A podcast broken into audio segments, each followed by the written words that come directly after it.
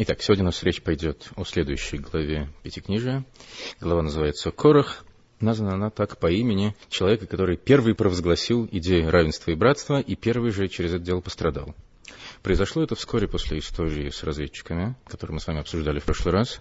И произошло следующее. Один из э, недальних родственников Моисея по имени Корах, собрав группу знатных представителей еврейского народа, выступил с протестом против Моисея и собрались они и заявили Моисею следующее, что весь народ святый, так сказать, со всеми общался сам Всевышний, не далее, как год тому назад, и почему это вы вознеслись над общиной Божьей? Что это вы себе присвоили, значит, вот э, разного рода величия? Моисей заделался царем-королем, брата своего сделал первосвященником, и прочие должности тоже как-то сказать, раздал в пределах э, близкого радиуса. Вот такая вот претензия. Мы все равны, все евреи братья, а почему это некоторые выделяются? Моисей сначала пытается увещевать их, говорит почти что по-хорошему, что вот завтра давайте разберемся, вы жаждете священства, давайте принесем, завтра вы принесете воскурение, священное воскурение, тот, кого выберет Всевышний, тот и будет свят. Подтекст таков, что тот, кого Всевышний не выберет, в живых не останется. Но это обращение Моисея действия на них не возымело. Ответили ему дерзостью, можно сказать, хамством. И э, после этого Моисей уже не в качестве предложения, а в качестве, ну, какого рода констатации, если, если, если не диктата, что завтра произойдет следующая проверка. Вы, 250 знатнейших, вместе с Аароном принесете воскурение и так далее. Что должно случиться, то и случится. И вслед за этим, вслед за этим звучит фраза несколько настораживающая, если не пугающая. И разгневался Моисей весьма, в некоторых текстах это переводит, и стало Моисею весьма досадно. И сказал он Богу, не обращай, не обращайся, не обращай себя к их приношению. То есть не принимай их приношения вот это обращение лика означает благорасположенное, что ли, восприятие приносим, приносимого дара. Значит, Моисей в гневе просит Всевышнего не принимать это приношение этих злоумышленников. Раши объясняет это следующим образом. Причем Раши приводит два объяснения. Лафипшутой, одно, как он анонсирует его, согласно простому смыслу, буквальному смыслу текста, речь идет вот о чем. Вот это воскурение, которое они завтра будут приносить, завтра они будут приносить тебе воскурение, пожалуйста, к ним не обращай своего лика.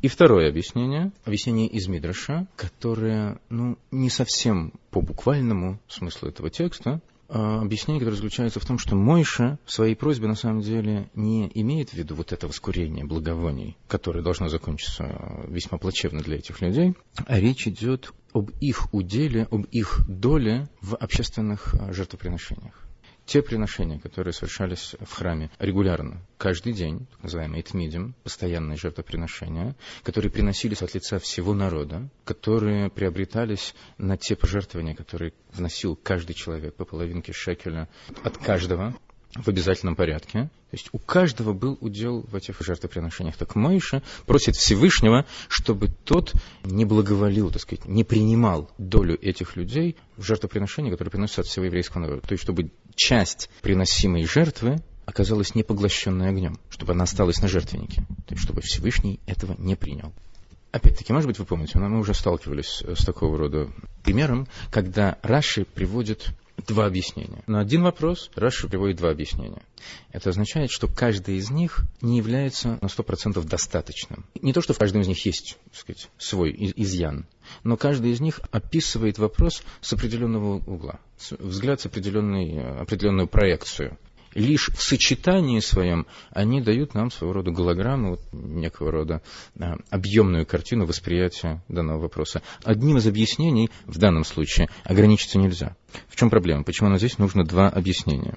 Значит, во-первых, давайте озадачимся необходимостью второго объяснения, которое, казалось бы, отступает от буквального смысла текста. То есть э, речь у нас идет в Писании о том, что завтра должно свершиться вот это воскурение, своего рода эксперимент должен быть поставлен, который кому надо все, все покажет и докажет. И Мойша говорит, не принимая их приношения. Какого приношения? Ну, по-простому речь должна идти об, об этом приношении. Так нет, Раши говорит в своем втором объяснении, что речь идет на самом деле о других жертвоприношениях о постоянных жертвоприношениях. Именно о них Моисей просит, чтобы удел этих э, злоумышленников в постоянной жертве не был принят. Почему необходимо такое объяснение, потому что с буквальным восприятием, да, то, что мы обозначаем как буквальный смысл, что речь идет вот о тех воскурениях, которые должны что-то вы, что выявить, что-то проявить, у нас есть большая проблема с однозначным восприятием. Моисей просит Всевышнего, пожалуйста, завтра не принимай их воскурения.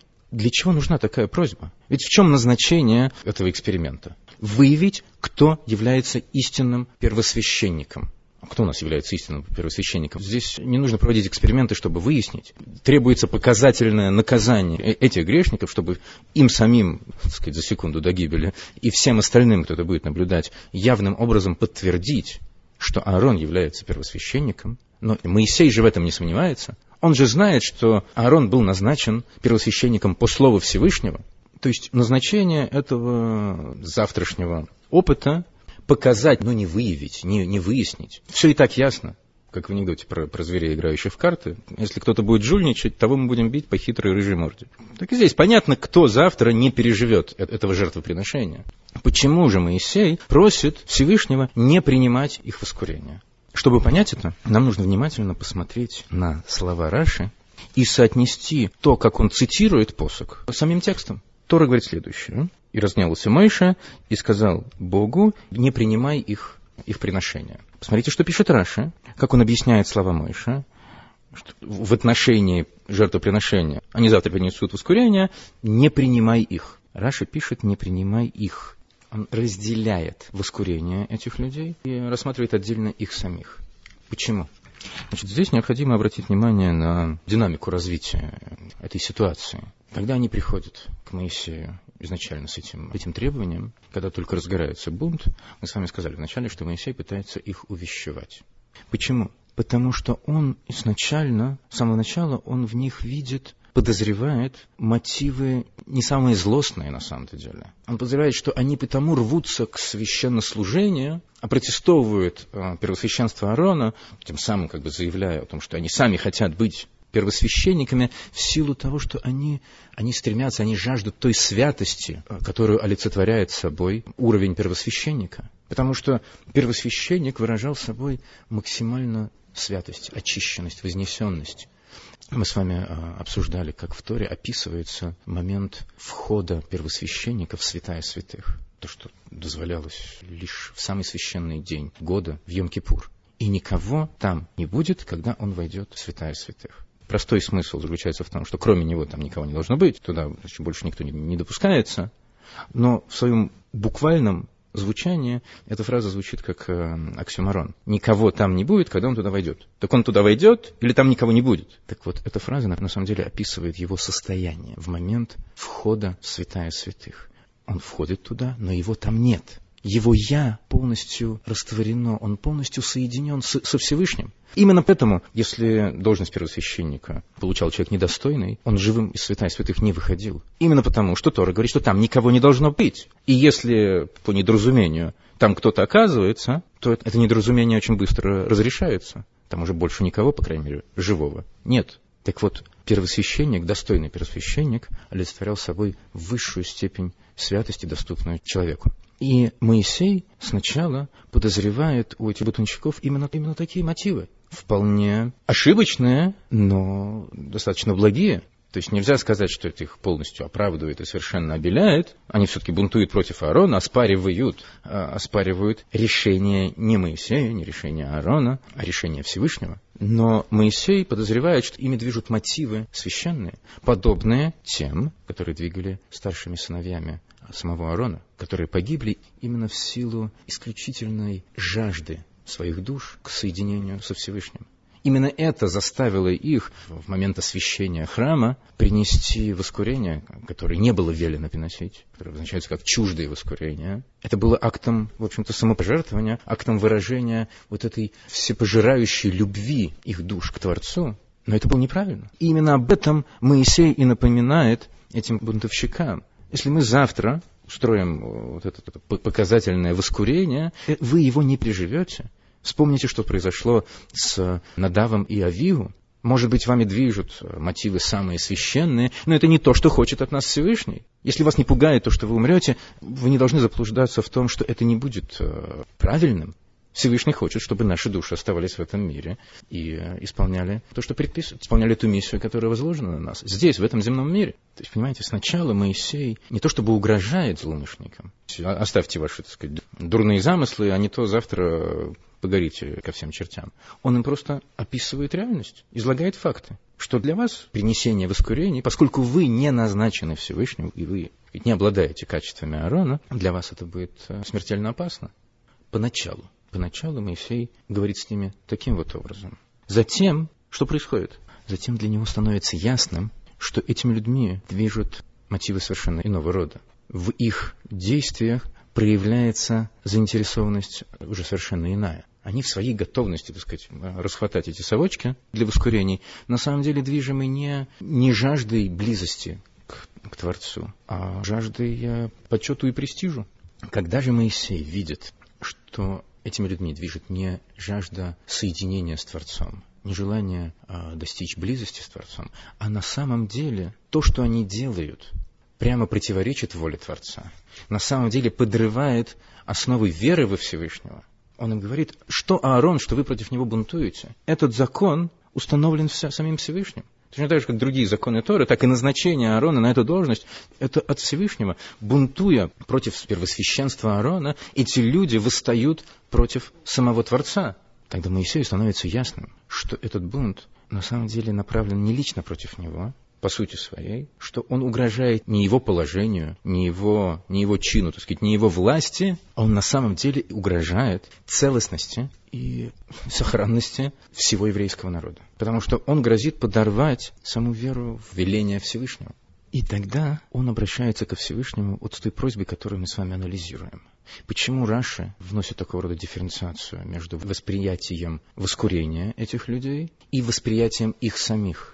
Мойши просит, чтобы когда на следующий день истина, в которой он, естественно, не сомневается, истинность священства Аарона будет подтверждена, и эти люди погибнут, чтобы их гибель наступила не подобно тому, как погибли Надав и Авиву, потому что их воскурение было недолжным. Как результат принесения недолжного воскурения, они погибли. Нет, чтобы была явно, извиняюсь за тавтологию, явно проявлена вина этих людей. Что дело не в том, что их воскурение, так сказать, негодно, а они сами грешат против самих основ веры и мироустройства, установленных, установленных самим Творцом. То есть, чтобы наказание видимым образом пришло не за неправильное воскурение, а персонально самим этим людям за их грех, ну, скажем так, на, на более внутреннем уровне его, его осознания. Здесь еще можно к этому добавить то, что воскурение как таковое оказывается этим людям засчитанным. Оно воспринимается как воскурение. Мы это видим, скажем, из того повеления, которое звучит уже после этого трагического события, когда огонь, не сшедший с небес, убил этих людей. Моисей велит левитам собрать остатки этих совков, которые, будучи использованными для принесения воскурений, осветились. То есть воскурение как таковое состоялось. Но эти люди за свой грех, за свой персональный грех были наказаны смертью. Амараши все-таки приводит еще одно объяснение, еще одно объяснение, которое говорит о том, что он просит Всевышнего не принимать их удел, их порцию, так сказать, в общественных жертвоприношениях. На самом деле, это объяснение, оно тоже сопряжено, так или иначе соотносится с идеями объяснения первого, поскольку эти люди, с одной стороны, на словах пекутся об общем благе, а на самом деле в них говорит не что иное, как их, их собственный эгоизм. Заявляя о том, что весь народ священный, и почему это интересно Аарон, э, заделался у нас первосвященником. Тем не менее, каждый с радостью, так сказать, себе расхватал по совочку. Каждый хочет все-таки быть сам священником. А лозунги о народном благе, о том, что все равны и так далее, это так сказать, лишь, используется лишь как демагогический прием. На самом деле, таково поведение всех родителей за благо народное, пытающихся, так сказать, переустроить общество по социально-утопическим схемам. Вначале провозглашаются лозунги о том, что сказать, все во имя человека и все для блага человека, а потом кажется, что этим человеком как бы является сам провозглашающий этот лозунг. И во главе социальной пирамиды оказываются эти самые родители за народное благо. Помните, как у Оруэлла в «Скотном дворе»? Все животные равны, но некоторые равнее. Вот так и у нас. Все евреи равны, но можно мне совочек. Так и эти люди действуют. Они опошляют на самом деле идею единства общины еврейского народа. И они, провозглашая заботу о ней, как бы радея за нее, они ей смертельно угрожают. Потому что то, что совершается Корохом и его сторонниками, обозначается словом «раскол», «махлокис». И это самая страшная вещь, которая только может быть. Это самое опасное для еврейского народа. Самое трагическое. Это то, от чего мы, к сожалению, никак не можем избавиться. Рознь, раздробленность и раскол. Это то, что было источником наших самых больших неприятностей. Поэтому Мойша, видя, чем это является по сути, какую опасность это в себе несет, принимает решение о действиях весьма, весьма жестких. Помните, второй раз формулируется идея о завтрашнем жертвоприношении, это уже как предписание. Должна, быть, должна состояться показательное, показательное наказание этих злоумышленников. Потому что то, что они делают, угрожают безопасности всего еврейского народа, грозит разрушением еврейского народа. Поэтому о людях, которые вносят раскол в еврейский народ, Моисей просит Всевышнего не принимать их долю в общественной жертве общественная жертва, которая олицетворяет собой единство, которая на самом деле выражает равенство абсолютным образом. Каждый человек должен был принести половинку шекеля. Приношение, которое является как бы искуплением души. Это приношение на самом деле выражает равенство наше в его истинном смысле. Мы равны, когда мы смотрим на нашу внутреннюю суть. Когда мы смотрим на уровень духовный, на уровень наших душ, мы действительно абсолютно равны. Мы все, мы все братья, у нас один, э, один Отец, Небесный Отец. Но в физическом мироустройстве Всевышний устроил этот мир в качестве системы, четко спланированной, четко структурированной, в которой заложены определенные э, иерархические структуры. И провозглашать идею единства и равенства для разрушения этой структуры есть страшный грех. Это и опошление самой идеи единства, и это, это несет в себе угрозу разрушения всей структуры. Несет в себе страшную опасность для еврейского народа, поступок Короха и его сообщников. Поэтому люди, которые внес, пытаются внести раскол в общину еврейского народа, для которой основная ценность – это единство, их удел должен быть изъят из общинной жертвы, которая истинным образом выражает идею единства. Посмотрите, один комментарий подчеркивает идею персональной личной ответственности. Лейтмотив первого объяснения – личность. Лейтмотив второго объяснения община, коллектив, разрушением которому грозит э, преступление Короха и его общины. И на самом деле вот этот сюжет, он дает нам повод задуматься о вопросе, который э, в трудах многих э, философов, в том числе и современных, является центральным. Соотношение личности и общества. Соотношение интересов этих двух понятий. Личности, интересов личности, интересов общества. И если к этой теме, так сказать, подходить э, с налета, с поворота, с наскоку, обычно эти два понятия воспринимаются как взаимоисключающие, что ли. Интересы личности и интересы общества.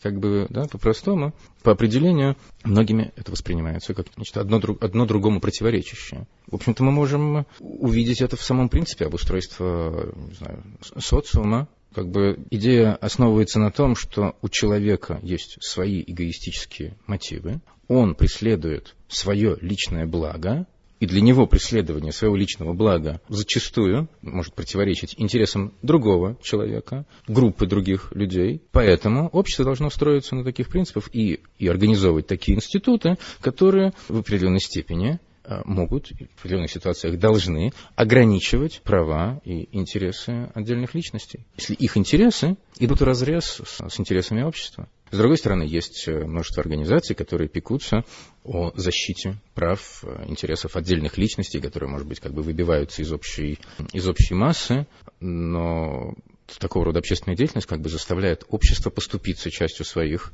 интересов в угоду этим людям. Возьмите, например, скажем, в, в нашем обществе, сколько уступок общества, какие-то общины вынуждены делать для того, чтобы учитывать ну, интересы, например, например, инвалидов.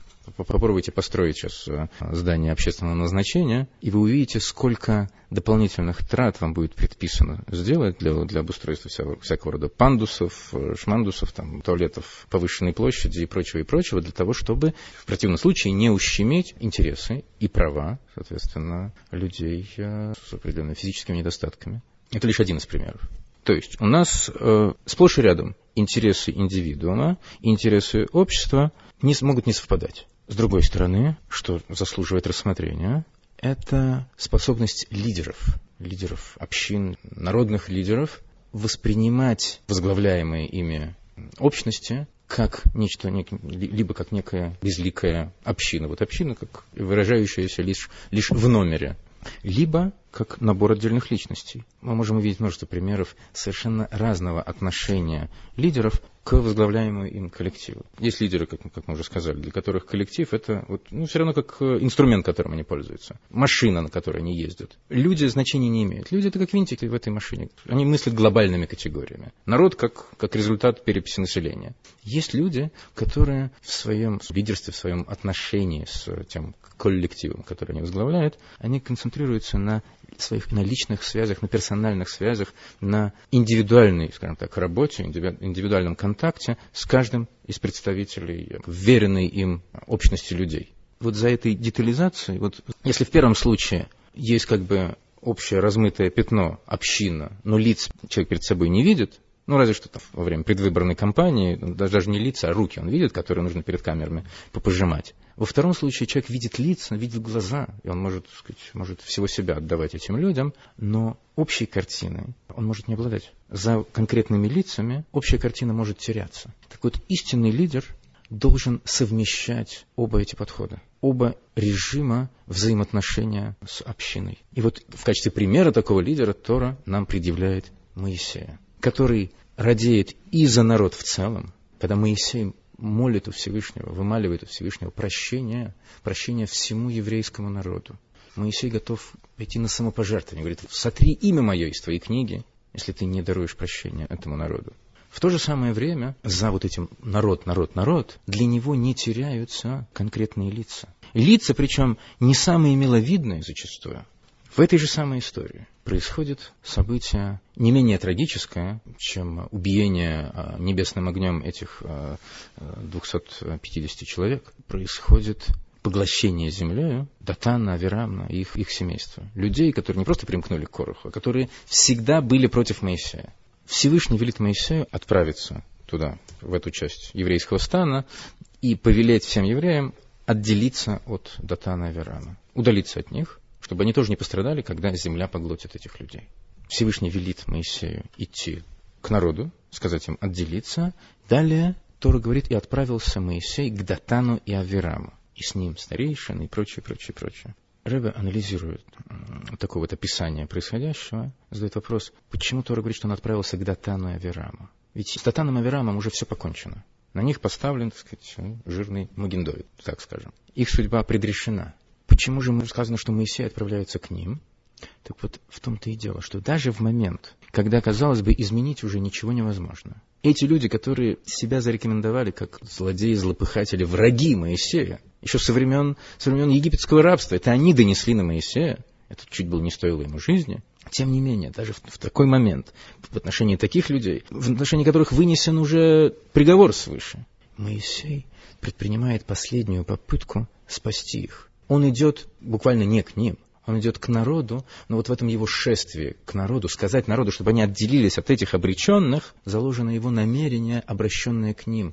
Он надеется, что, может быть, вот это торжественное шествие, вот это вот видение царского величия Моисея во главе группы старейшин и так далее, может быть, это их вразумит, может быть, это их образумит, может быть, что-то что кликнет, так сказать, и они сообразят, что это не, не от э, жажды власти самого Моисея, это не им установлено, это порядок, установленный самим Творцом, может быть, они раскаются, а раскаяние может спасти. Вот на это рассчитывает Моисей даже в такой, казалось бы, совершенно безнадежный момент. Но и действительно, это не срабатывает. Но это показывает отношение Моисея. Что он, смотрите, в этот момент он печется о сохранении всего еврейского народа.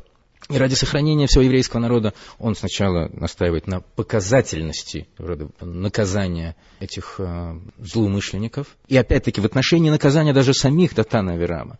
Тоже Моисей аналогичным образом ставит условия, чтобы наказание их постигло таким образом, которое бы потрясло сознание других людей, потому что это нужно для сохранения всего народа.